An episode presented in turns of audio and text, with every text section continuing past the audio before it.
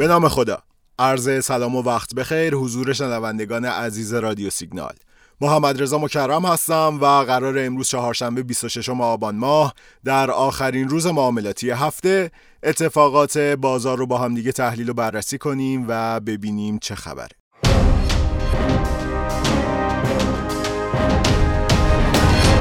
بورس تهران از ابتدای هفته شنبه 22 روند نزولی رو شروع کرد و این روند تا دیروز شنبه 25 ادامه داشت. علائم حیاتی و مهم بازار مثل خالص جریان پول حقیقی ها و ارزش معاملات خرد متاسفانه تغییر مثبتی نداشته و همچنان بیانگر رکود در بورس. از ابتدای هفته شاهد خروج پول حقیقی از بازاریم مجموعا در این چهار روز حدود 1200 میلیارد تومان نقدینگی سهامداران حقیقی از بورس خارج شد. ارزش معاملات خرد هم همچنان در محدوده 4000 میلیارد تومان نوسان می‌کنه و اصلا شرایط خوبی نداره. دوشنبه 24 آبان در شرایطی که 80 درصد نمادها قرمز بودن، شاخص کل 25 هزار واحد ریخت. اما دیروز سه شنبه فشار عرضه‌ها در طول تایم معاملاتی کمتر شد تقاضا تقویت شد و صف‌های خرید رو به زیاد شدن. در پایان تایم معاملاتی در حالی که شاخص کل 7000 واحد ریخت و به حد روانی 1 میلیون و 400 هزار واحد نزدیکتر شد، صفهای خرید از صف فروش ها بیشتر شدند و نکته مثبت در واقع این بود که خروج نقدینگی حقیقی ها روند کاهشی گرفت. به طوری که دیروز فقط 30 میلیارد تومان نقدینگی حقیقی ها را از دست دادیم.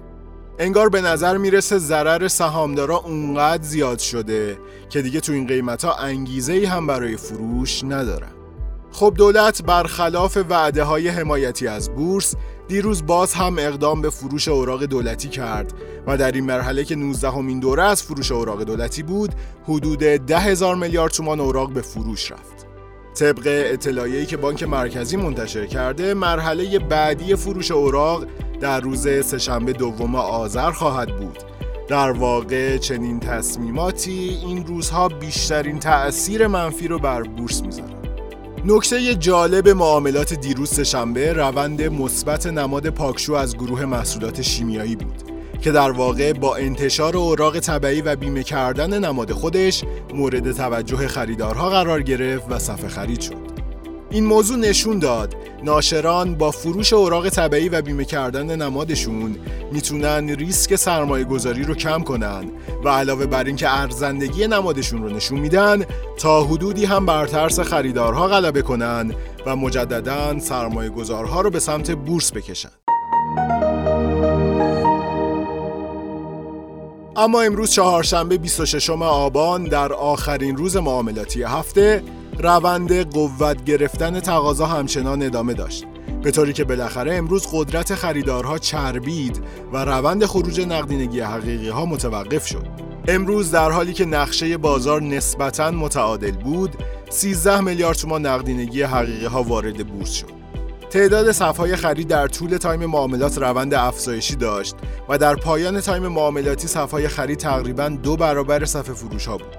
امروز شاخص کل 2000 واحد بالا رفت و با 15 صدم درصد افزایش به عدد 1 میلیون و 410 هزار واحد رسید. اما همچنان یکی از بدترین نکات بورس ارزش پایین معاملات خورده. امروز هم ارزش معاملات خرد متاسفانه زیر 4000 میلیارد تومان بود. بزرگان اقتصاد میگن شرایط اقتصادی یک کشور آخرین نمودش در بازار بورس اون کشوره.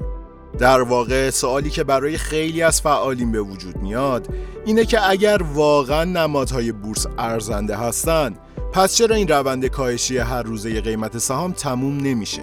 توجه کنید دوستان در واقع وقتی یک روند نزولی فرسایشی و ادامه دار میشه همبستگی نمادها با روند منفی کلیت بازار هر روز بیشتر میشه و ترس و تردید و خستگی خریدارها مانع از این میشه که قیمت سهام متناسب با متغیرهای بنیادی رشد کنه.